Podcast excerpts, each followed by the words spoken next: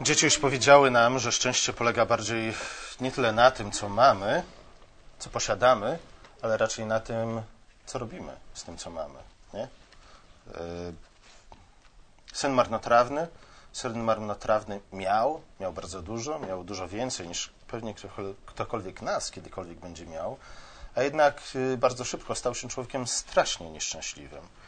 Z drugiej strony Biblia opowiada nam przykłady ludzi, którzy mieli dużo mniej niż ten człowiek, a jednak byli szczęśliwi, ze względu na to, że potrafili zrobić lepszy uczynek z tym, co mieli. Nie zmarnotrawili tego, nie użyli tego dla złych celów, ale pomnożyli to, tudzież podzielili się z innymi, tudzież uczynili z tego taki czy inny dobry użytek. Dzisiaj będziemy mówić o szczęściu. Oczywiście nie powiem Wam wszystkiego o szczęściu. Nie chcę, żebyście byli bardziej szczęśliwi niż ja, ale, ale dzisiaj będzie o szczęściu. Dlatego, że błogosławieństwo, tak, błogosławieństwa tak naprawdę mówią nam o szczęściu. Słowo błogosławiony oznacza w gruncie rzeczy to samo co słowo szczęśliwy. E, to po prostu stare, staroświeckie, starożytne, staropolskie słowo. Większość nowych tłumaczeń używa słowo szczęśliwy. Z tym, że słowo szczęśliwy często, e, zwłaszcza bardziej pobożnym chrześcijanom, źle się kojarzy. Nie? Słowo szczęśliwi ze względu, z różnych względów. E, jeden wzgląd jest taki, że często szczęście kojarzy nam się z hazardem. Nie? Szczęście ma ten, któremu zawsze szóstka wyskakuje na, na w grze w kości. E, tudzież szczęście kojarzy nam się z grecką filozofią, ze stoikami, którzy szczęście upatrywali w całkowitym odizolowaniu się od czynników zewnętrznych. Z drugiej strony, czy wielu chrześcijan, pobożnych chrześcijan, jednak nie w tym upatruje szczęścia, nie? w gruncie rzeczy w tym, co najbardziej krytykuje. Wszyscy liczymy na to, że koniec świata jednak przyjdzie, tak jak zapowiadano 21 października tego roku, żebyśmy nie musieli się dłużej męczyć na tym świecie. I bardzo często szczęście postrzegamy jako rzeczywiście nie, obraz nieba, w którym anieli nam śpiewają to, co my lubimy, to, co chór anielski to jest tak jak e, jak to jest po polsku, po angielsku to jest jukebox. E, e, jak to jest po polsku? Maszyna, która gra, szafa grająca, nie? Niebo to jest właśnie taki chór aniołów, która służy nam, służy nam za szafę grającą. Nawet nie musimy wrzucać tam pieniążka, wystarczy, że naciśniemy właściwy przycisk, nie oni nam zaśpiewają to, co chcemy. Czasami nawet aniołowie zaśpiewają nam to, o czym nie pomyślimy, nie? ale jak zaśpiewają, to sobie uświadomimy, że właśnie tego chcieliśmy akurat w tej chwili usłyszeć. Nie? Aniołowie będą nam służyć, będą za nas sprzątać, sprzątać, odkurzać, prać, nawet będą gotować. Nie, super będzie w niebie. Po obiedzie aniołowie przyjdą do nas ze skrzynką najlepszych kubańskich cygar, poczęstują nas, nie? Tak często wyobrażamy sobie niebo.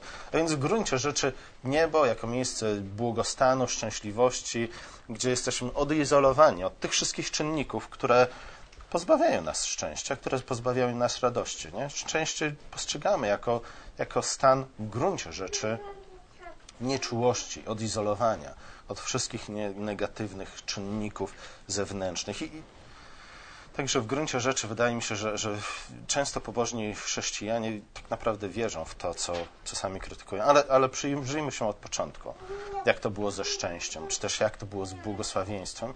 I oczywiście, jak zwykle, musimy się udać dokąd? Do pierwszego rozdziału Pisma Świętego. E, tam, gdy Bóg stworzył człowieka, więc gdy historia ludzkości miała swój początek, Bóg powiedział, e, Bóg powiedział, albo nie, przeczytam większy fragment. I stworzył Bóg człowieka na obraz swój. Na obraz Boga stworzył go. Jako mężczyznę i niewiastę stworzył ich. I błogosławił im Bóg i rzekł do nich Bóg, rozradzajcie się i rozmnażajcie się i napełniajcie ziemię i czyńcie ją sobie poddaną. Panujcie nad rybami morskimi i nad ptactwem niebios i nad wszelkimi zwierzętami, które się poruszają po ziemi. Słyszeliście słowo? Błogosławi im Bóg. Zobaczcie, na czym te, te słowa w gruncie rzeczy są punktem wyjścia dla chrześcijańskich, biblijnych rozważań o szczęściu, dlatego że jest to pierwsze miejsce w Piśmie Świętym, gdzie czytamy o szczęściu. Błogosławił im Bóg, a więc co? Życzył im szczęścia, życzył im powodzenia, e, pokazał im, w czym e, Co muszą zrobić, aby być szczęśliwym? Na czym polega szczęście? Szczęście człowieka polega na tym, że może się rozmnażać i, rozmna- i roz, nie, rozradzać, rozmnażać, napełniać ziemię, czynić ją sobie poddaną i panować nad przyrodą. Nie? A z tym już teraz nieprawdą jest to, co mówią niektórzy ekologowie, czy też buddyści, czy jacyś inni yy, hipisi, którzy mówią, że szczęście człowieka polega na tym, żeby yy, poddać się przyrodzie, nie? żyć w zgodzie z naturą. Nie. Szczęście człowieka polega na tym, żeby zapanować nad przyrodą. Nie? Życie w zgodzie z naturą polega na tym, że jak przychodzi tsunami, to my na nie czekamy. Nie? Jak na Chrystusa, jak na Mesjasza, jak na Zbawiciela. Życie zgodnie z przyrodą to jest życie, które. Y, życie zgodne z przyrodą, życie zgodne z naturą to jest życie, które nigdy nie wymyśliłoby żadnego narzędzia, które nigdy by nie wykrzesało ognia, dlatego że to są wszystko rzeczy nienaturalne, rzeczy, które nie występują w przyrodzie.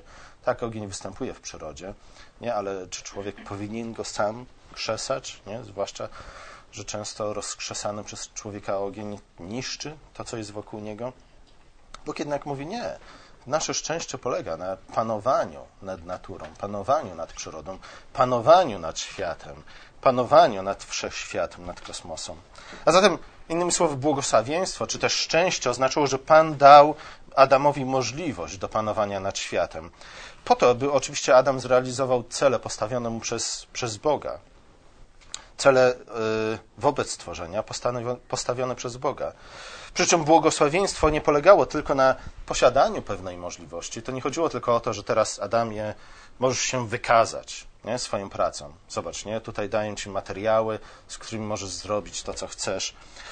E, Bóg obiecał człowiekowi, nie, że, że człowiek, jeśli będzie mu posłuszny, jeśli rzeczywiście będzie upatrywał w swoim stwórcu, w stwórcy także swojego mistrza, swojego guru, w tym pozytywnym znaczeniu tego słowa, człowiek zrealizuje swój potencjał, osiągnie swój potencjał. To, co człowiek uczyni przy pomocy tego, co Bóg włożył w jego dłonie, będzie naprawdę czymś godnym pochwały i źródłem y, radości, satysfakcji dla niego. I zobaczcie, czy rzeczywiście największą radość w życiu daje nam nie wygrana w totolotka, niż abstrahując od tym, że, że nigdy nikt z nas nic nie wygrał, e, ale raczej osiągnięcie czegoś. Nie? Zrobienie czegoś, zakończenie budowy domu jest powodem do radości do nas. Nie, nie tylko dlatego, że możemy już przestać pracować, ale raczej dlatego, że możemy cieszyć się owocami naszej pracy. Nie? Ale zobaczcie, w jaki sposób doszliśmy do tej radości. Nie, nie doszliśmy do tej radości jedynie marząc o domu, jedynie przeglądając katalogi z projektami domów, jedynie jeżdżąc po okolicy i ogląda i patrząc, o, ci mają fajny dom, a tam ci mają jeszcze lepszy. Nie? Tego typu zachowanie, tego typu życzenia, tego typu marzenia na, do, na gruncie rzeczy, w ostatecznym rozrachunku, przynoszą na nas nieszczęście, nie? rodzą w nas frustrację ze względu na niezrealizowane, rozbuchane, rozbudzone nadzieje, które nigdy nie, zostaną, nie zostały zrealizowane. Szczęście przynosi nam nie tyle marzenia o tym, co moglibyśmy mieć, gdybyśmy wzięli się do roboty, albo gdybyśmy wygrali w totolotka, chyba już nie ma totolotka, albo coś innego, nie, ale raczej szczęście polega na, na osiąganiu dobrych celów, nie osiąganiu tego, cośmy sobie założyli. Bóg w ten sposób definiuje nam szczęście w pierwszym rozdziale Pisma Świętego. Nie, Bóg obiecuje człowiekowi, że będzie mu przychylny, Bóg obiecuje człowiekowi, że, że pokaże nam, co, jakie cele są rzeczywiście godne tego, aby o nie zabiegać i też udzieli nam mądrości, abyśmy wiedzieli, w jaki sposób osiągnąć te cele abyśmy rzeczywiście stali się ludźmi szczęśliwymi, nie? ludźmi szczęśliwymi i to na stałe, na trwałe. Dlatego też bardzo często, gdy Biblia mówi o człowieku błogosławionym, tudzież o człowieku szczęśliwym, yy, wskazuje na nic innego, jak właśnie na owoce jego pracy, którymi on i którymi też inni ludzie mogą się cieszyć. Przyrównuje go bardzo często do drzewa, do drzewa, które wydaje owoc liczny i owoc dobry. Nie? O tym powinniśmy pamiętać. Nie chodzi tylko i wyłącznie o liczny owoc. Nie chodzi tylko o to, żeby zapełnić ziemię dziećmi. Nie? Co z tego, że będziemy mieć każdy z nas po tuzin dzieci, jeśli wszystkie te dzieci będą dziećmi nikczemnymi, będą małymi kainkami, a jak dorosną, stają, staną się wielkimi lamechami. To będzie nieszczęście, a nieszczęście. Nie chodzi o ilość, ale chodzi też o jakość. Tutaj Marx się liczy, mylili, nie? E, ilość nie przychodzi w jakość. Przynajmniej zawsze. Niekoniecznie. Zwykle nie. Nie chcę Was zniechęcić do posiadania tuzina dzieci, nie? ale chcę Was zachęcić do tego, abyście nie wierzyli tak łatwo słowom Leninów, Marksów i tym podobnym. W psalmie pierwszym na przykład czytamy szczęśliwy mąż, szczęśliwy, czyli znowu błogosławiony. Szczęśliwy mąż i zwróćcie uwagę, dlaczego on jest szczęśliwy, z jakiego powodu on jest szczęśliwy, co jest źródłem jego szczęścia. Szczęśliwy mąż, aha, w jaki sposób doszedł też do tego szczęścia. Szczęśliwy mąż, który nie idzie za radą bezbożnych, ani nie stoi na drodze grzeszników, ani nie zasiada w gronie szyderców, lecz ma upodobanie w zakonie Pana i zakon jego rozważa dniem i nocą. A więc e, tutaj psalmista pokazuje nam, gdzie rozpoczyna się droga do szczęścia. Droga do szczęścia rozpoczyna się od słuchania rady i nauki właściwej osoby, ale także od y, zasiadania we właściwym gronie. Nie? Tak naprawdę nabożeństwo, które jest zasiadaniem przy stole pańskim w gronie sprawiedliwych, jest punktem wyjścia do szczęścia. Nie? To jest ten początek. To jeszcze nie gwarantuje wam tego, że będziecie szczęśliwi. Możecie przychodzić na każde nabożeństwo, i może wam to nic nie dać. Nie? Ale z drugiej strony, jeśli nie będziecie przychodzić na nabożeństwo, ale zamiast tego będziecie wykorzystywać ten niedzielny poranek w jakiś inny sposób, zasiadywać do zasiadania w, na, w gronie bezbożnych, to mogę wam gwarantować, że szczęścia nigdy nie, osiągnie, nie osiągniecie. I zobaczcie, e, do czego prowadzi nas zakon pański, czyli przykazania Boże, czyli Słowo Boże, będzie on, ten szczęśliwy mąż, jak drzewo zasadzone nad strumieniami wód, wydające swój owoc we, właściwy we właściwym czasie, którego liść nie więdnie, a wszystko, co uczyni, powiedzie się. Szczęście wynika z powodzenia. Szczęście i powodzenie są z sobą powiązane. Podobnie czytamy w Psalmie 92. Sprawiedliwy wyrośnie jak palma, rozrośnie jak się jak cedr Libanu. Zasadzeni w domu pańskim, wyrastają w, dziedzinę, w dziedzińcach Boga naszego. Jeszcze w starości przynoszą owoc. Są w pełni sił i świeżości, aby obwieszczać, że Pan jest prawy, że jest opoką moją i nie ma w nim nieprawości. Niestety, ze względu na grzech, ze względu na upadek Adama, ze względu na grzech człowieka, yy, tak to nie wygląda. Często w ten sposób to nie wygląda. Nasze nadzieje, nasze plany są udaremnione. Spalają na panewce. E, nawet nasze nadzieje, nawet nasze plany, nawet cele, do których dążymy, nawet, nawet marzenia, o których śnimy, e, są naznaczone przez grzech. Nie? Dlatego tak bardzo ważne jest to, aby mieć właściwy punkt wyjścia, aby, aby e, słuchając Słowa Bożego, zapragnąć właściwych rzeczy, nie? Bo to w szczęściu nie chodzi tylko i wyłącznie o realizację celów, o osiągnięciu tego, co zamierzyliśmy. E, nie? Cel musi być również właściwy, żeby doprowadzić nas do szczęścia. E, widzimy to wyraźnie. E, problem w dochodzeniu do szczęścia widzimy wyraźnie po skutkach upadku Adama, które odnosiło się właśnie do tego pierwotnego błogosławieństwa, które Bóg dał mam nadzieję, że zwróciliście uwagę na to, jeśli nie, to zwróćcie uwagę na to, że przekleństwa, które spadły na człowieka, ale też na, na resztę stworzenia, korespondują z błogosławieństwem, które wcześniej Bóg wypowiedział po stworzeniu człowieka. I tak człowiek z jednej strony miał się rozmnażać i napełniać ziemię, lecz po upadku czytamy co? Pierwszym przekleństwem było to, że proces wydawania dzieci stanie się, zostanie powiązany ze szczególnym bólem. I wydaje mi się, że nie chodzi tylko i wyłącznie o ból, ból fizyczny związany z rodzeniem dzieci, ale, ale ból, jaki odczuwamy za każdym razem, musimy kupić kolejną paczkę pieluch. Nie? Wychowanie dziecka jest bolesne pod każdym względem. Nie jest kosztowne pod każdym względem. Pomyślcie, ile rzeczy moglibyście sobie kupić, gdybyście nie musieli kupować, wydawać wszystkich, całego zasiłku rodzinnego na pieluchy. Podobnie y, człowiek miał czynić sobie ziemię poddaną, oczywiście przy pomocy pracy. Nie, nie ma innego sposobu, żeby uczynić sobie ziemię poddaną. Bóg pokazał nam to, stwarzając świat w ten, a nie w inny sposób. Ale zobaczcie, po upadku y, Ziemia już nie chce współpracować z człowiekiem, stworzenie już nie chce współpracować z człowiekiem.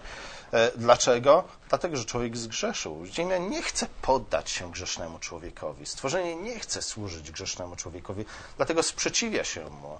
Dlatego nasza praca jest często frustrująca, do niczego nie prowadzi, albo kosztuje nas o wiele więcej potu, wysiłku i krwi, niż mogłaby, gdyby nie upadek Adama, gdyby nie grzech. Nie mówiąc już o tym, że i to jest chyba też wyrażone przez te słowa o cierniach i ostach, które ma rodzić ziemia. E, najgorsze jest, są ludzie, z którymi musimy pracować. Nie? Najgorsi są ludzie na, na, na współpracę, z którymi jesteśmy skazani. Zobaczcie, że najwięcej frustracji przynosi nam nie to, że młotek jest, jest twardy, a gwóźdź jest mały i czasami zamiast gwóźdź trafimy w paznokieć. Nie? To nie jest najgorszą rzeczą na świecie. Z tym moglibyśmy żyć. Dlatego, że młotek i gwóźdź są chętniejsze do tego, aby poddać się naszej woli. Najtrudniej jest współpracować z ludźmi, którzy są na przykład leniwi, albo niekompetentni, albo są pijawkami, które chcą żerować tylko i wyłącznie naszej pracy. Liczą na naszą uczciwość po to, żeby oni mogli się lenić i spijać śmietankę, nie? którą my ubijemy. Jak to się mówi? E, bardzo często człowiek, grzeszny człowiek, nikczemny człowiek przyrównany jest w Piśmie Świętym do, e, do ciernistego krzewu. Pamiętacie bajkę Jotama z Księgi Sędziów? Który to jest rozdział Księgi Sędziów? To mi powie. Dziewiąty rozdział Księgi Sędziów. Tam właśnie w bajce Jotama e, pamiętacie, poszło, poszło o to, kto ma być królem e, w Izraelu. I Jotam opowiedział, Jotam opowiedział bajkę, w której się okazało, że, że jedynym drzewem, które chciało zostać królem nad innymi drzewami, był właśnie ciernisty krzew. I on, czy on był pyszny i tak dalej, i tak dalej. Potem to wszystko się źle skończyło dla wszystkich. Bardzo często e, ciernisty krzew jest przyrównany, jest symbolem w piśmie człowieka nikczemnego. Człowieka, który jest pijawką, albo leniuchem, albo rozbójnikiem, który tak czy inaczej czyha na owoce cudzej pracy. Liczy na to, że inni ludzie będą żyli inaczej niż on. Nie? Gdyby wszyscy ludzie żyli zgodnie z ideałami człowieka, który jest ciernistym krzewem, który jest właśnie takim nikczemnikiem, czyhającym, pijawką, oczekującą na owoce cudzej pracy, gdyby wszyscy ludzie żyli według tych ideałów, co by to oznaczało? Nie? Koniec. To byłoby piekło dla człowieka leniwego, niegodziwego albo dla zbuja, rozbójnika. Dlatego, że skąd by wysysał krew? Od kogo czerpałby swoje zyski? taki człowiek liczy na to, że inni jednak będą mieli większe skrupuły niż on i będzie mógł korzystać z owoców ich pracy. Ale zobaczcie, że nie, to jest chyba największą przeszkodą dla nas w osiągnięciu naszych celów. Ludzie leniwi, ludzie niekompetentni, ludzie, którzy żerują na naszej pracy. Chyba, że my żerujemy na cudzej pracy. Nie, a je, jeśli tak, to, to jest może pierwsze pytanie, czy drugie pytanie, które powinniśmy sobie zadać, jeśli rzeczywiście zależy nam, nam na szczęściu. Czy wolimy być y, tymi, których inni wyzyskują, czy raczej wolimy wyzyskiwać innych? Nie? To, jest, to jest test na to, czy idziemy właściwą drogą do, do szczęścia. Oczywiście nikt z nas nie chce być wykorzystywany, ale póki co chyba nie ma innej drogi. Nie? Albo wyzyskiwać, albo być wyzyskiwanym. Opis życia człowieka e, pozbawionego błogosławieństwa znajdujemy w drugiej części psalmu pierwszego. Nie tak jest z bezbożnymi, mówi psalmista. Są oni bowiem jak plewa, którą wiatr roznosi. Nie? Dzieci, wiecie, co to jest plewa? Co to jest plewa? To jest coś chyba takiego jak obrok, tak? Nie, nie do końca. Widzieliście kiedyś yy, zboże? Kłos zboża, tak? I co jest w kłosie zboża? Co jest ukryte w kłosie zboża? Hania. Ziarenka. Ale ziarenka są otoczone czym? skorupą, która jest plewą. Nie? I młocka polega właśnie na tym, żeby oddzielić te plewy, te skorupy od samego ziarna. Bo ziarno jest dobre, ziarno, z ziarna możemy zrobić dużo smacznych rzeczy, ale ta plewa, tę plewę się wyrzuca. Wyrzuca, robi się z nią kompost, albo spala się w ogniu, albo coś innego. Niektóre świnki lubią to jeść, jak nie mają nic innego. Zobaczcie, plewa jest więc czymś, co w jakiś sposób jest związane z owocem. Nie? Niemniej jednak owocem w żaden sposób nie jest. Nie? udaje owoc, ale nim nie jest. I, I takie jest życie człowieka bezbożnego, człowieka w gruncie rzeczy nieszczęśliwego. Jego nieszczęście nie polega tyle na tym, że jego plany nigdy się nie zrealizują, ale jego nieszczęście polega na tym, że jego życie jest tak naprawdę puste, jest bezowocne. Nic w swoim życiu tak naprawdę nie osiągnął. W jego życiu nie ma żadnej wartości dodanej. Nie? Dlatego, że całe jego życie polega tylko i wyłącznie na czerpaniu owoców innej pracy innych ludzi, korzystaniu z owoców pracy innych ludzi. Przeto nie ostoją się bezbożni na sądzie, ani grzesznicy w zgromadzeniu sprawiedliwych, gdyż Pan troszczy się o drogę sprawiedliwych. Droga zaś bezbożnych, wiecie, wiedzie donikąd.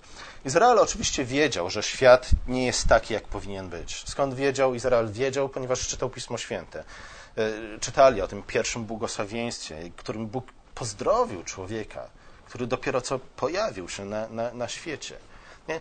Czy, czytali też na przykład 20, zdaje się, 8 rozdział 5 Księgi Mojżeszowej i parę innych rozdziałów, gdzie Mojżesz właśnie mówi o błogosławieństwach, jakie będą płynąć z posłuszeństwa Bogu i na przekleństwach, jakie będą skutkiem odrzucenia Bożej Rady, Bożej mądrości.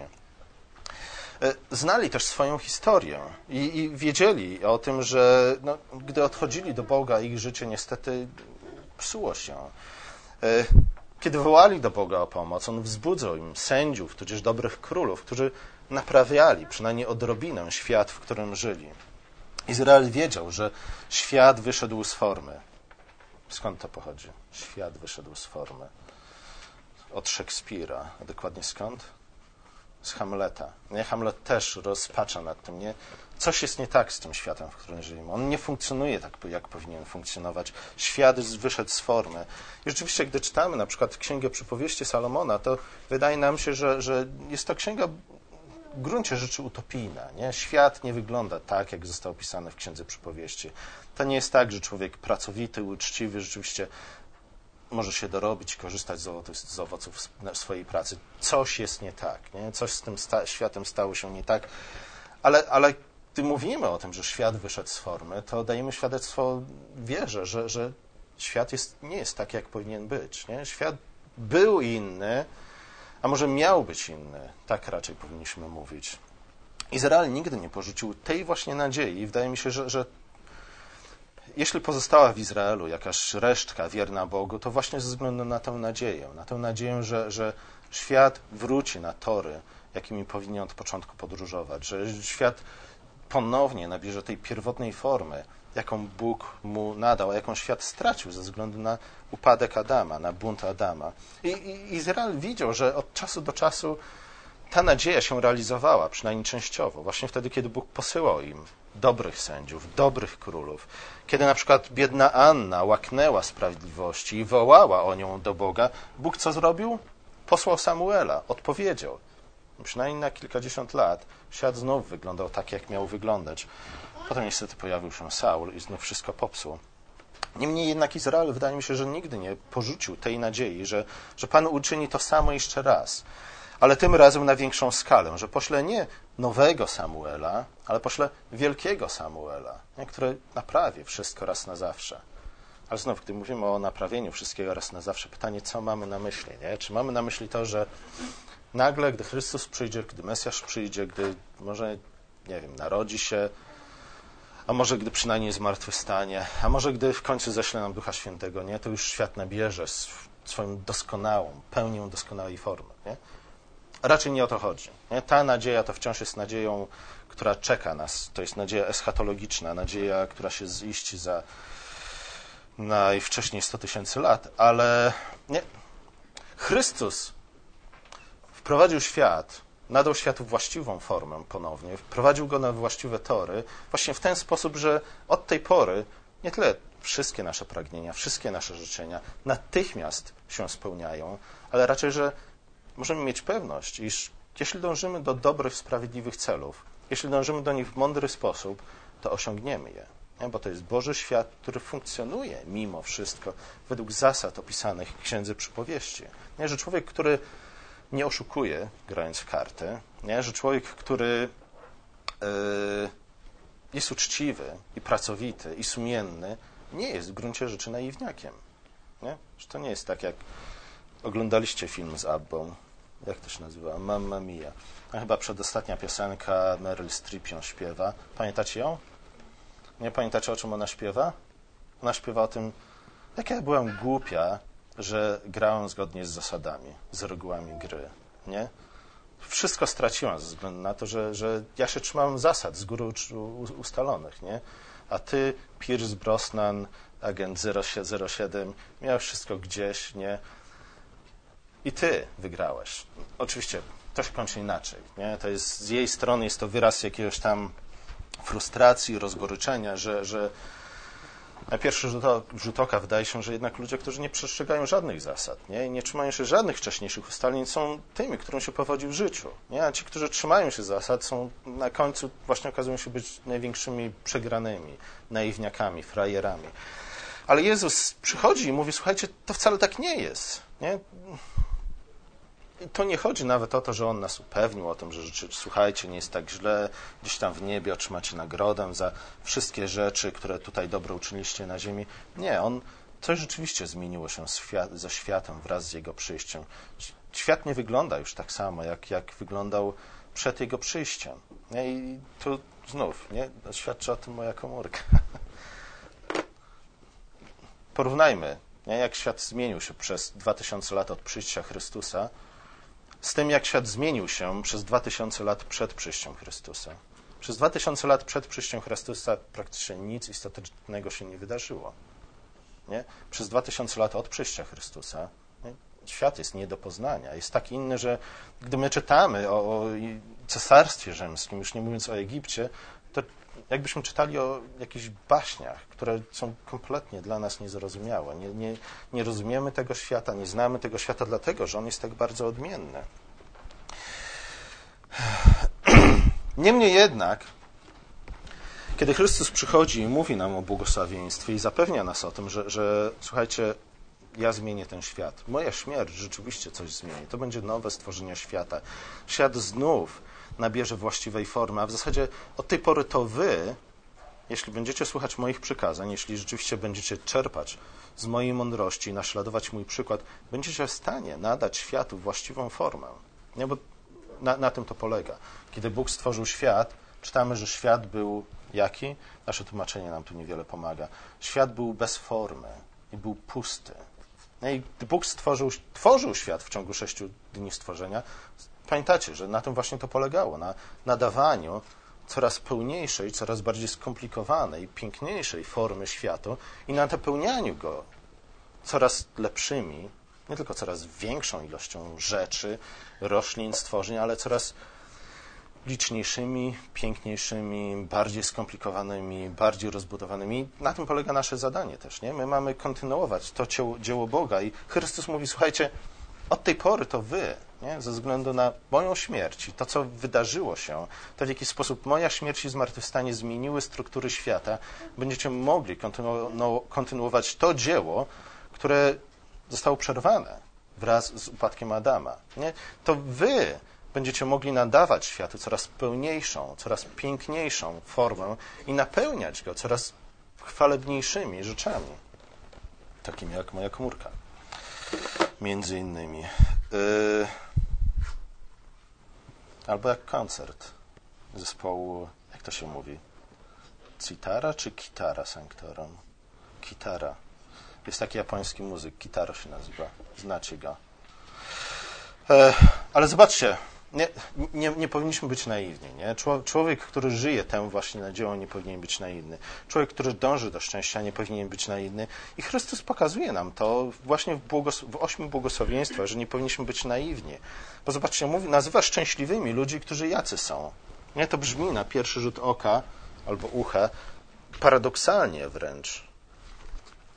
Niektórzy ludzie chcą utrzymać za wszelką siłą ten paradoks, mówiąc, że rzeczywiście świat polega na walce przeciwieństw, które są nie do pogodzenia. Nie? To się nazywa dialektyka. My w to nie wierzymy. My wierzymy w to, że to, co jawi się nam jako paradoks, może być przezwyciężone i, i pojednane, nie? Że, że tak naprawdę w Bożym świecie nie ma sprzeczności, przynajmniej wewnętrznych. Szczęśliwi, którzy są biedni, szczęśliwi, którzy się smucą, nie? to jest to, Brzmi jak oksymoron. Nie? Totalny paradoks. Nie do pogodzenia. Szczęśliwi ci, którzy siedzą cicho. No z tym to byśmy się mogli byli w stanie zgodzić. Nie? Zwłaszcza ludzie zrezygnowani mówią, a jak się nie będę odzywał, to przynajmniej nikt mnie nie dotknie. E, szczęśliwi, którzy są głodni. Szczęśliwi, którzy są miłosierni. No, może. Szczęśliwi, którzy są czystego serca. Nie? I tu myślimy o mistykach, mnichach egipskich, którzy, dla których czystość polegała właśnie na niczym innym, jak tylko na odizolowanie się od wszelkich zewnętrznych czynników. Szczęśliwi, którzy są, którzy pokój czynią, nie? Terefere kuku akurat. Ci najwięcej osiągną na tym świecie. Szczęśliwi, którzy są prześladowani. Nie, to, to wygląda na pierwszy rzut oka jako paradoks, ale zwróćmy uwagę na to, że na kilka rzeczy musimy zwrócić uwagę. Po pierwsze, musimy zwrócić uwagę na to, że, że yy, Jezus tak naprawdę w ośmiu błogosławieństwach przedstawia nam swoją własną charakterystykę, charakterystykę swojej własnej osoby, samego siebie. On opisuje tutaj siebie i mówi: Zobaczcie, spójrzcie na mnie, ja jestem człowiekiem szczęśliwym. Nie? I, I, rzeczywiście, gdy, gdy patrzymy na Chrystusa, to mówimy, no w gruncie rzeczy powinien być szczęśliwy, w końcu jest przynajmniej częściowo Panem Bogiem, nie? a Bóg z definicji jest szczęśliwy. Ale z drugiej strony, jak patrzymy na życie Jezusa i czytamy o, o tym, co, przez co Jezus przeszedł w Ewangeliach, czy on przypomina człowieka szczęśliwego? Powiedzcie mi, czy Jezus był szczęśliwy? Czy Jezus wisząc na krzyżu był szczęśliwy? Czy Jezus modląc się e, na Górze Oliwnej przed swoim, swoim wydaniem był szczęśliwy, gdy z jego czoła ciekł krwawy pot? Czy był człowiekiem szczęśliwym? Nie, no, wszystko zależy od tego, jakiej definicji szczęśliwości użyjemy. E, a jednak Jezus był najszczęśliwszym człowiekiem na świecie. I musimy tutaj zrozumieć pełniej, na czym polega szczęście i na czym polega dążenie do szczęścia, pamiętać także o tym obrazie. Chrystusa jako człowieka szczęśliwego, a jednocześnie Chrystusa jako człowieka, na którego spadły największe nieszczęścia na świecie. Nie? Największe cierpienie, największe kłopoty, największe problemy, największa zdrada. Nie? On, on doświadczył tego wszystkiego w sposób, który kumulował wszystkie nasze ludzkie nieszczęścia w całej historii świata. To wszystko na niego spadło, a jednak on rzeczywiście był najszczęśliwszym człowiekiem na świecie. Nie dlatego, że posiadał, tak jak Grecy mówili, boską naturę, która jest nieczuła tak naprawdę na wszystkie negatywne czynniki zewnętrzne. Y, dla Arystotela Bóg był szczęśliwy, dlatego że on radował się sam sobą i dlatego, że do niego nie mogły dotrzeć żadne zewnętrzne czynniki, które mogłyby zakłócić jego szczęśliwość. Nie na tym polegała szczęśliwość. Oczywiście to jest trochę uproszczony obraz, ale mówię wam o tym, nie, jak to zwykle jest postrzegane przez nas. I, I, w ten sposób my postrzegamy szczęśliwość. Rzeczywiście, rzeczywiście, jeśli stwierdzimy, że szczęśliwość Chrystusa polegała na tym, że Jemu było wszystko jedno, co się dzieje z tym światem i jego w żaden sposób nie obchodziło, co się dzieje z resztą stworzenia, zwłaszcza z ludźmi, to, to musimy zrobić coś z Chrystusem. Musimy rozerwać Jego osobę na, na dwie części, nie? I, I, powiedzieć, że no tak, jako Bóg on był szczęśliwy, jako człowiek może nieszczęśliwy, ale tak naprawdę był jeden Chrystus czy dwóch Chrystusów. Dla ludzi często to było nie do, pogodzenia, nie? Ta, ta koncepcja, jak można być szczęśliwym, a jednocześnie cierpiąc największe nieszczęście na świecie. Dlatego też, jak czytamy już w listach Jana, pojawili się ludzie, którzy stwierdzili, tak zwani doketyści, którzy stwierdzili, że tak, Chrystus był prawdziwie Bogiem, nie On jako Bóg był szczęśliwy i, dlatego krzyż, na krzyżu nam się tylko wydawało, że On cierpi. Nie? Że to nawet Jego ciało było takie udawane. Nawet Chrystus w swoim ciele, On tak naprawdę nie odczuwał żadnej potrzeby, jaką my odczuwamy, żyjąc w ciele. Dla ludzi to było nie do pogodzenia. Nie? Dlatego, że ich nadzieją, więc ich Ewangelią było to, że my być może kiedyś staniemy się jak Bóg, zostaniemy przebóstwieni, pozbędziemy się tych wszystkich zewnętrznych czynników, które by e, mąciły zadowolenie nasze z samych siebie i ze swojego stanu. A jednak w Chrystusie mamy do czynienia z jedną osobą. Nie? To nie są dwie osoby, z których jedna przychodzi przez nieszczęście, a druga w tym samym czasie e, cieszy się niczym niezmąconym błogostanem. Nie? To jest jedna i ta sama osoba. Jak to się dzieje? Nie? Że na tego, na którego spadły największe nieszczęścia na świecie, mógł być jednocześnie najbardziej szczęśliwym człowiekiem na świecie. Musimy pamiętać o tym, że ten smutek, ten głód, te wszystkie inne rzeczy, prześladowania, e, same w sobie oczywiście nie są szczęściem. Nie? To nie jest tak, że chcę Wam tutaj powiedzieć, że y, szczęście polega na byciu nieszczęśliwym i takim stoickim pogodzeniem się z losem i znoszeniem tego wszystkiego. Im bardziej mnie boli, tym udaje, że jestem bardziej szczęśliwy. Na szczęście, jako chrześcijanie, nie musicie być fakirami. Nie, nie musicie kłaść się na gwoździach, by, by osiągnąć szczyt szczęścia. E, nie, szczęście nie polega na nieszczęściu, na odczuwaniu nieszczęścia. Szczęście raczej polega, tak jak czytamy o szczęściu, przynajmniej w błogosławieństwach, na tym, że na nadziei tego, że jeśli jesteśmy smutni, to zostaniemy pocieszeni. Nie? Szczęście wynika raczej z osiągniętej pociechy. Szczęście wynika z nadziei pocieszenia już, nie? niż samego bycia smutnym. Z drugiej strony nie, nie zapominajmy o, o jakim smutku tutaj Chrystus mówi. Smutek to nie jest jakaś taka zwykła nostalgia, to nie jest sentyment za cudownymi czasami młodości, e, za tą jedną, jedyną wycieczką, którą gdzieś tam na wakacje zrobiliśmy na studiach, nie? Albo za tą jedną, jedną dziewczyną, w której się zakochaliśmy, niestety bez wzajemności. Nie? Na tym nie polega szczęście.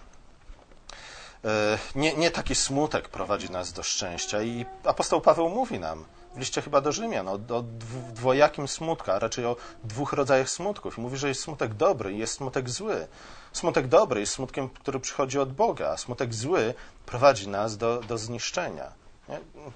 I znów, z jednej strony chodzi o to, z jakiego powodu się smucimy, ale z drugiej strony chodzi też o to, do czego ten smutek nas popycha. Nie? Czy smucimy się? Smutek, o których tu czytamy w błogosławieństwach, jest jakiego rodzaju smutkiem? Smutkiem ze względu na co? Wydaje mi się, że w ostatecznym rozrachunku nie jest to smutek ze względu na to, że ach, miałem tak wielkie marzenia, nie, a tu wyszło jak zawsze. E, ale raczej smutek spowodowany tym, że z powodu stanu, w jakim znalazł się świat. Smutek spowodowany tym, że, że grzech zniszczył tak wiele, że, że świat nie jest w swojej pierwotnej formie, że że rzeczywiście jak czytamy Księgę Przypowieści, to wydaje, to jak, wydaje nam się, że, że jakbyśmy czytali utopię Tomasa Morusa, tak? To on to napisał? Eee, nie. Smutek, smutek, o którym tu czytamy, jest smutkiem z powodu stanu, w jakim znalazło się stworzenie. I to jakoś się wiąże z tym, o czym mówiłem chyba dwa tygodnie temu. Nie pamiętacie baranka, który gładzi grzech świata nie tylko i wyłącznie jedna nas indywidualnie z Bogiem, żebyśmy my mogli się cieszyć błogostanem gdzieś tam w niebie, pod śmiercią albo po końcu świata, ale nie, to jest baranek, który gładzi grzech świata. On przyszedł po to, aby zbawić świat. Dlatego smutek, jaki odczuwamy, powinniśmy odczuwać, jeśli chcemy być szczęśliwi, jest smutkiem nie tylko ze względu na to, co nas boli osobiście, ale ze względu na stan, w jakim znalazł się świat. Nie dlatego, że nasze osobiste nieszczęście, jakie odczuwamy, wynika ze stanu, w jakim znalazł się świat, w wyniku upadku Adama. Gdyby nie było tej wrogości wynikającej z upadku Adama między stworzeniem a, a człowiekiem, nie? świat wyglądałby inaczej. Gdyby nie było wrogości wynikającej z upadku Adama między człowiekiem a człowiekiem, pamiętacie w jaki sposób Adam i Ewa zaczęli obwiniać się nawzajem tuż po upadku, nie? nasza współpraca z innymi ludźmi, nawet z braćmi i siostrami w Chrystusie, byłaby o wiele ciekawsza i fajniejsza i bardziej satysfakcjonująca niż jest. A zatem powinniśmy smucić się ze względu na to, w jakim stanie znalazł się świat w wyniku grzechu. E, I ten smutek z kolei powinien prowadzić nasze pragnienia, nasze tęsknoty w kierunku Chrystusa, który jest naszą jedyną nadzieją, który jako jedyny może sprawić, że ten świat zacznie znów funkcjonować tak, jak miał funkcjonować od samego początku. I że my w wyniku naszej pracy, w wyniku naszej nauki, w wyniku naszych małżeństw, w wyniku wychowania dzieci, nie będziemy odczuwać tylko i wyłącznie frustracji, ale autentycznie będziemy mogli cieszyć się owocami tego wszystkiego.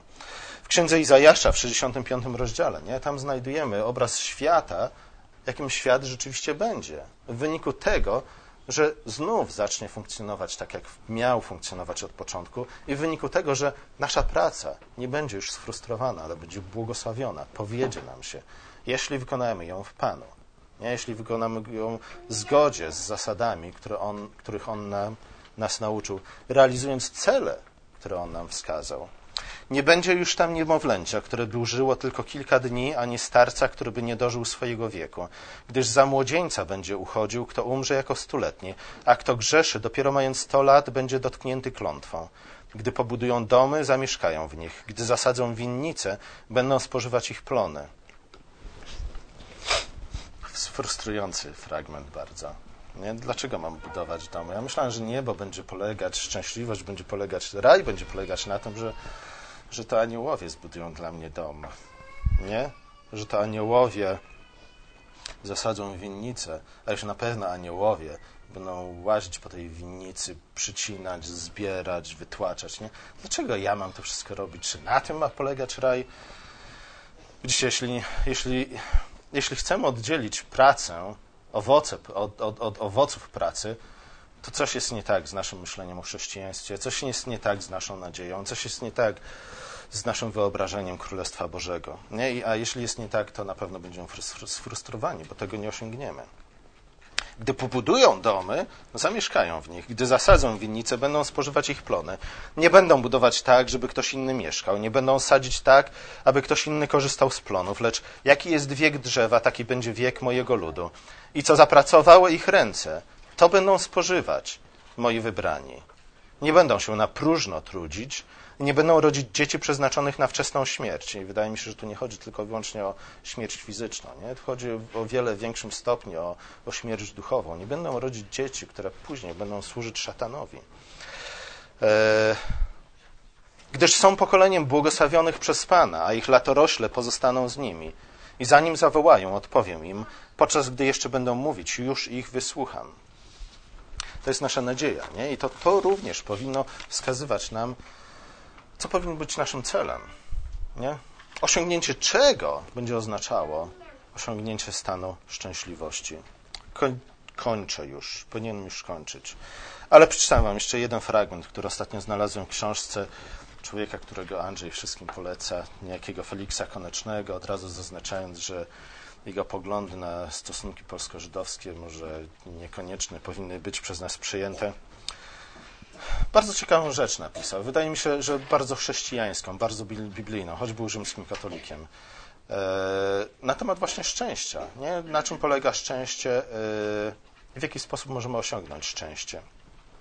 Wszyscy pragną szczęścia, lecz nie wszyscy do niego dążą. Nie? Pierwszy podstawowy problem. Wszyscy pragniemy szczęścia, nie? ale czy do niego rzeczywiście dążymy? Czy nasze dążenie do szczęścia e, kończy się na kupieniu losu? w lotto. Jak to się teraz nazywa? Lotto. Eee, oni zaś ono zaś zjawia się o tyle, o ile się do niego dąży. Niestety po większej części nic się nie robi, żeby szczęście osiągnąć, a tylko czeka się na nie z założonymi rękoma, aby wygrać losy niby na loterii. Czasem może się zdarzyć wygrana, ale takich wybrańców losu jest niewielu. Ogół powinien wiedzieć, że szczęście trzeba zdobywać trudem i mozołem. Nie? I to jest ten pozorny paradoks, który znajdujemy także w błogosławieństwach, nie? między smutkiem a pocieszeniem. E, a jednak to właśnie smutek prowadzi nas do, do pocieszenia. Szczęście trzeba zdobywać trudem i mozołem. Nie? To jest paradoks Chrystusa, pozorny paradoks Chrystusa, najszczęśliwszego człowieka, na którego spadło największe nieszczęście na świecie. I wydaje mi się, że on był szczęśliwy ze względu na to, że on poniósł na sobie, przyjął na siebie to nieszczęście nie? i uwolnił świat od tego nieszczęścia, od grzechu. Szczęście Chrystusa polega na tym, że przyjmując nieszczęście, przyjmując grzech, stworzył świat na nowo, uwolnił świat od tego wszystkiego. Nie? A więc znów wynika z owoców jego pracy, z tego, że on zrealizował jakiś dobry cel. Dążyć do szczęścia to znaczy zapracować na nie. Widok szczęścia musi prowadzić do ciągłości czynów rozumnych. Nie? To jest to, w jaki sposób mamy dążyć. To musi być ciągłość, to muszą być czyny, musi być w tym rozum. Oczywiście mówiąc o rozumie, mam na myśli przede wszystkim mądrość, którą znajdujemy w Piśmie Świętym. Naiwni mnie mają, jakby szczęście polegało na spełnianiu życzeń. Nie? Ale to nie jest to, nie o to chodzi. I to nawet nie chodzi o to, że muszą być ludzie, którzy spełnią nasze życzenia, tudzież Bóg, który spełni nasze życzenia, e, ale chodzi też o to, że zwykle, gdy liczymy tylko i wyłącznie na spełnienie naszych życzeń przez innych ludzi, prędzej czy później to od nas doprowadzi do frustracji, a nawet wcześniej do katastrofy życiowej. Nie można za długo żyć, będąc pijawką. Przeczy temu doświadczenie. Niech czytelnik zwróci się we własną przeszłość. Czy rzadkie są wypadki, że spełnienie jakiegoś życzenia wyszło potem na złe? Kiedyś czytałem artykuł, w którym było opisane losy ludzi, którzy wygrali jednak kupę kasy na loterii. Większość z tych ludzi skończyło bardzo, bardzo źle. Ich życie po wygraniu y, okazało się być ruiną, totalną ruiną. Nie? Być gorsze niż przed wygraną. Może lepiej żyć jakimiś wydumanymi marzeniami niż, niż spełnieniem tych wydumanych marzeń. Ani też nie polega szczęście na tym, żeby nigdy nie mieć zmartwienia. Jakże się, jeszcze się taki nie urodził. Cierpień nie da się usunąć z życia. Chodzi tylko o to, żeby ich nie sprowadzać na siebie lekkomyślnością. Nie? Dlatego Pismo mówi, błogosławieni, jeśli jesteście prześladowani ze względu na mnie. Błogosławieni jesteście, jeśli cierpicie ze względu na mnie. Ale później apostołowie mówią, słuchajcie, ale, ale pamiętacie, nie? Ze względu na Chrystusa. Nie? Dlatego, że często, jeśli nie najczęściej w życiu cierpimy, ze względu na własną głupotę. Nie? Ale w tym nie ma ani żadnej zasługi, ani żadnej chwały, ani żadnego błogosławieństwa. E, jeśli Bóg nas wyciąga z takiej sytuacji, to ze względu na łaskę, nie? a nie ze względu na błogosławieństwo. Tylko nieza, niezawinione cierpienie się liczy. Należy też pamiętać o tym, że nie ma róży bez ciernia. Bareja by powiedział, nie ma róży bez ognia.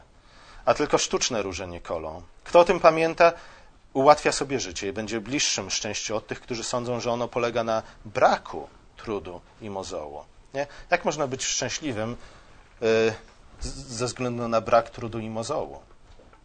Yy, bez trudu i mozołu, nie? Gdyby, znów, gdyby wszyscy ludzie żyli według tej zasady, w trzy dni umarlibyśmy. Nie? Z głodu albo z zimna gdyby wszyscy ludzie żyli według tej zasady, że szczęście polega na braku trudu i mozołu. Na niebezpiecznym miejscu drogi życiowej znajdują się ci, którzy są zupełnie zadowoleni z siebie i ze wszystkich swoich spraw. Nie? Tu mówimy o stoikach teraz. Taki niedaleko już zajdzie, bo nie widzi powodu, by się ruszyć. Człowiek mądry zawsze znajdzie w sobie i koło siebie coś, z czego nie będzie zadowolony, nie? coś, co można by było ulepszyć co zdaniem jego wymaga poprawy i nie spocznie, aż to naprawi. Ten szlachetny rodzaj niezadowolenia stanowi dźwignię do wyższego stopnia zadowolenia. Dopiero na starsze lata wolno oddawać się zadowoleniu. Ja już mogę. Wynika z tego, że nie ma szczęścia bez kłopotów. Są zaś kłopoty złe i dobre, szkodliwe i pożyteczne. Nie? Tak jak Chrystus mówi i apostołowie, są, e, jest smutek dobry i zły. Nie? Są kłopoty dobre i złe. Zależy z czego wynikają i do czego prowadzą. Od tego rozum aby odróżnić jedne od drugich. Skoro, skoro zaś bez kłopotów w życiu ani róż, a szczęście jest wysoko, widocznie nie ma innej drogi, jak wspinać się po drabinie, której szczeblami, szczeblami są kłopoty. Doug Wilson w kółko powtarza jedną frazę. Mówi, słuchajcie, co jest nagrodą za świadectwo z paskiem? W ogóle za świadectwo ukończenia szkoły, y, klasy tej czy tamtej. Co jest nagrodą za ukończenie danej klasy? Nagrodą nie są wakacje, wbrew pozorom, nie? ale jest promocja do kolejnej klasy, gdzie trzeba się uczyć jeszcze więcej, jeszcze trudniejszych rzeczy. Nie? To jest nagroda za bycie dobrym, jeszcze więcej roboty. Dlatego ja nie jestem dobry. E, a zatem szczęście polega na przechodzeniu od kłopotów coraz, do kłopotów coraz wyższego rzędu. Nie rozwiążemy mały problem. Spotka nas wielki problem. Nie ma ich. Młody chłopak, tak jak Karol ale niech, nie, niech no zostanie sam gospodarzem, ile zwali się na niego kłopotów. Uczeń u majstra pogwizduje sobie wesoło, a majster za głowę się chwyta, czy da radę kłopotom. Nie zawsze podwładni wiedzą lepiej. Po pierwsze, że doskonale znają, na czym polega głupota przełożonych, nie? I zawsze wiedzą, co powinno być zrobione, żeby rozwiązać wszelkie problemy. Serce również musi o, o, odrobić swoje kłopoty. Wzywam na świadków wszystkich tych, którzy są dumni z dobrej żony i z udanych dzieci. Czy nie wysoki szczebel szczęścia, żeby mieć dzieci dobre i dzielne? Ale czy spisałby kto na wołowej skórze wszystkie te kłopoty, przez które trzeba się wspiąć w górę, żeby dotrzeć do takiego szczęścia? Piecuchy i niedołęgi żyją sobie niefrasobliwie ale kto chce do czegoś dojść, musi się przebijać przez przeszkody. Doskonalimy się przy tym moralnie. W zmartwieniach w kłopotach, da sobie radę ten, kto się w, pa, kto się w opiekę odda Panu swemu. Ale musi zarazem pamiętać o przysłowiu: pomagaj sobie, a Bóg ci dopomoże.